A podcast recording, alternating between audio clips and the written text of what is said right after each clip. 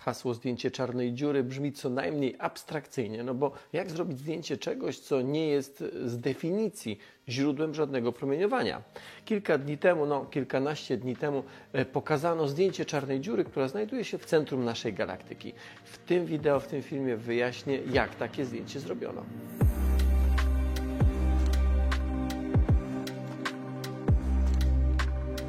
Żeby być ścisłym, zdjęcie nie przedstawia samej czarnej dziury, tylko raczej obszar wokół czarnej dziury. E, czarna dziura jest obiektem niewidocznym z zasady, z natury i z definicji. E, nie ma to nic wspólnego z technologią, jaką dysponujemy. To nie tak, że może kiedyś w przyszłości uda się takie zdjęcie zrobić. E, to ma mnóstwo wspólnego z fizyką. Nie da się naocznie stwierdzić, czy są czarne dziury kulami, czy na przykład sześcianami. No raczej są kulami, prawie na pewno nie są sześcianami. Nie da się stwierdzić, czy ich powierzchnia jest idealnie płaska jak lustro, tak nam się wydaje, czy raczej jest pofałdowana jak jakiś, e, nie wiem, masyw Himalajów. E, to jest dość mało prawdopodobne, no ale nie da się tego na 100% stwierdzić. W końcu nie wiadomo, czy tam jest rzeczywiście czarno, czy może na przykład pomarańczowo. E, tego nigdy się nie dowiemy. Dlaczego? No bo czarne dziury, jak sama nazwa wskazuje, są czarne, czyli dla nas niewidoczne.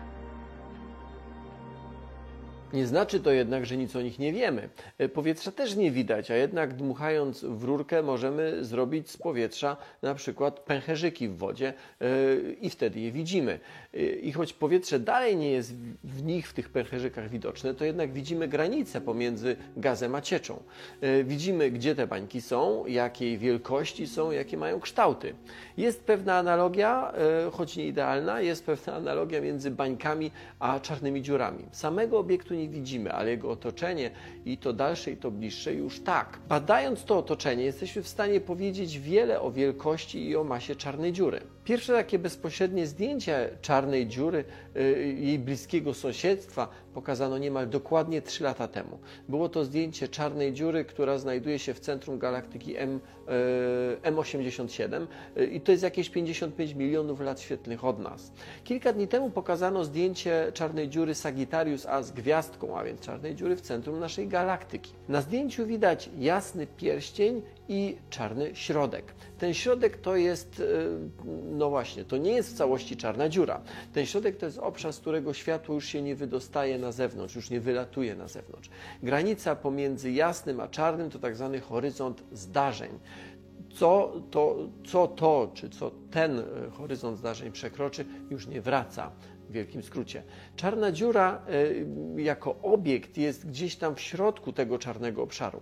Z kolei ten jasny pierścień to jest materia, która przyspiesza do ogromnych prędkości, e, która podczas tego przyspieszania rozgrzewa się i emituje promieniowanie. Modele mówią, że to co widzimy to materia rozpędzona do prędkości nawet 30% prędkości światła i rozgrzana do setek milionów stopni. To, co obserwujemy, to, co fotografujemy, to jest materia, która za chwilę stanie się czarną dziurą. To jest materia, która, tak jak woda, jest na progu wodospadu. Gdy przekroczy ten próg, już nie będzie odwrotu. Widzimy więc e, próg wodospadu, nie widzimy dna rzeki albo jeziora, do którego ta woda wpada.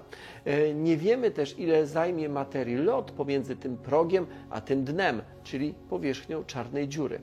Wiemy jednak, że to, co przekroczy horyzont zdarzeń, nie ma jak wrócić, a ściślej rzecz biorąc, tak zwana prędkość ucieczki dla czegokolwiek, co znajduje się wewnątrz horyzontu zdarzeń, jest większa niż prędkość światła w próżni. Teleskop, który to zdjęcie wykonał, e, to sprzed kilku lat też, to EHT, czyli teleskop horyzontu zdarzeń. I znowu wyjaśnienie, żeby, żeby, żeby być ścisłym, to nie jest e, jedno urządzenie. To jest szereg radioteleskopów rozmieszczonych na kilku kontynentach, a zdjęcie, o którym dzisiaj opowiadam, ono powstało dzięki w zasadzie takiej skoordynowanej, synchronizowanej pracy tych urządzeń.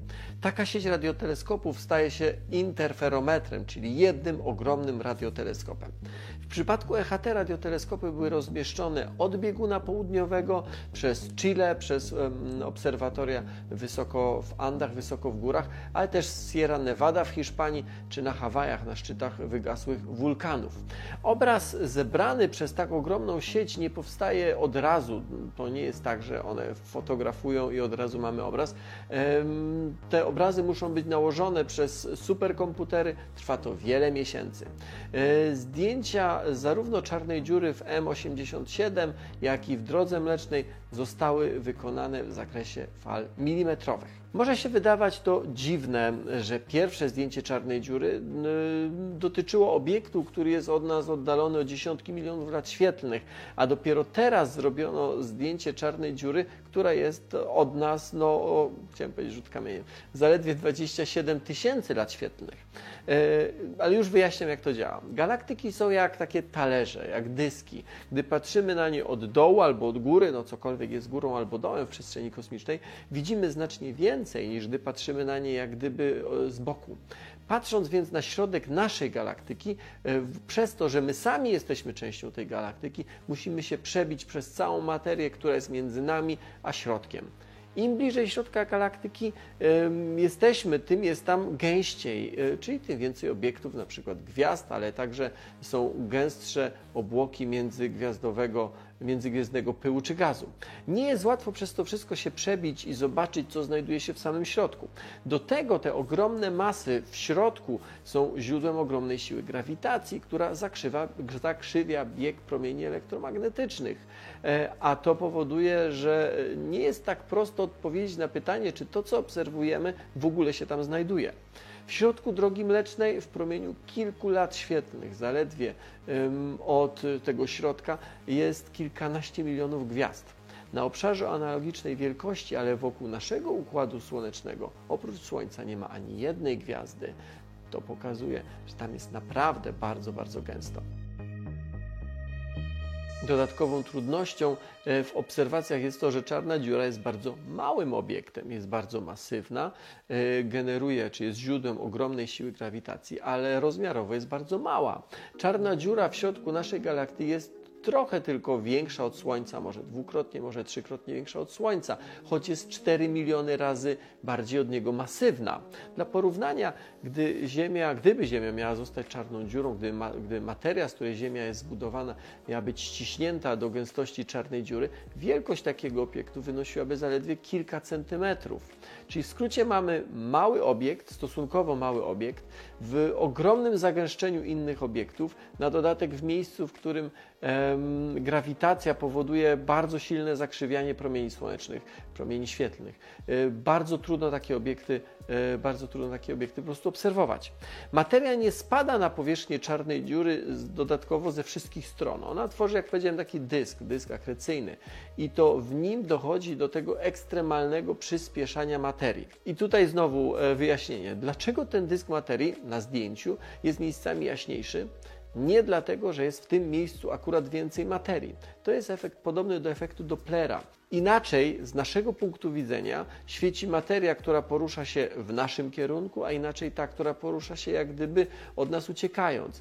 E, tak samo jest zresztą z dźwiękiem. Inny dźwięk słyszymy, gdy pociąg czy karetka pogotowia do nas się zbliża, a inny, gdy się oddala. Na tym obszarze, na, na, tym zdjęciu, jaśniejszy obszar to jest materia, która wirując wokół czarnej dziury porusza się w stronę obserwatora, czyli nas, a ten ciemniejsze obszary to materia, która porusza się w stronę przeciwną.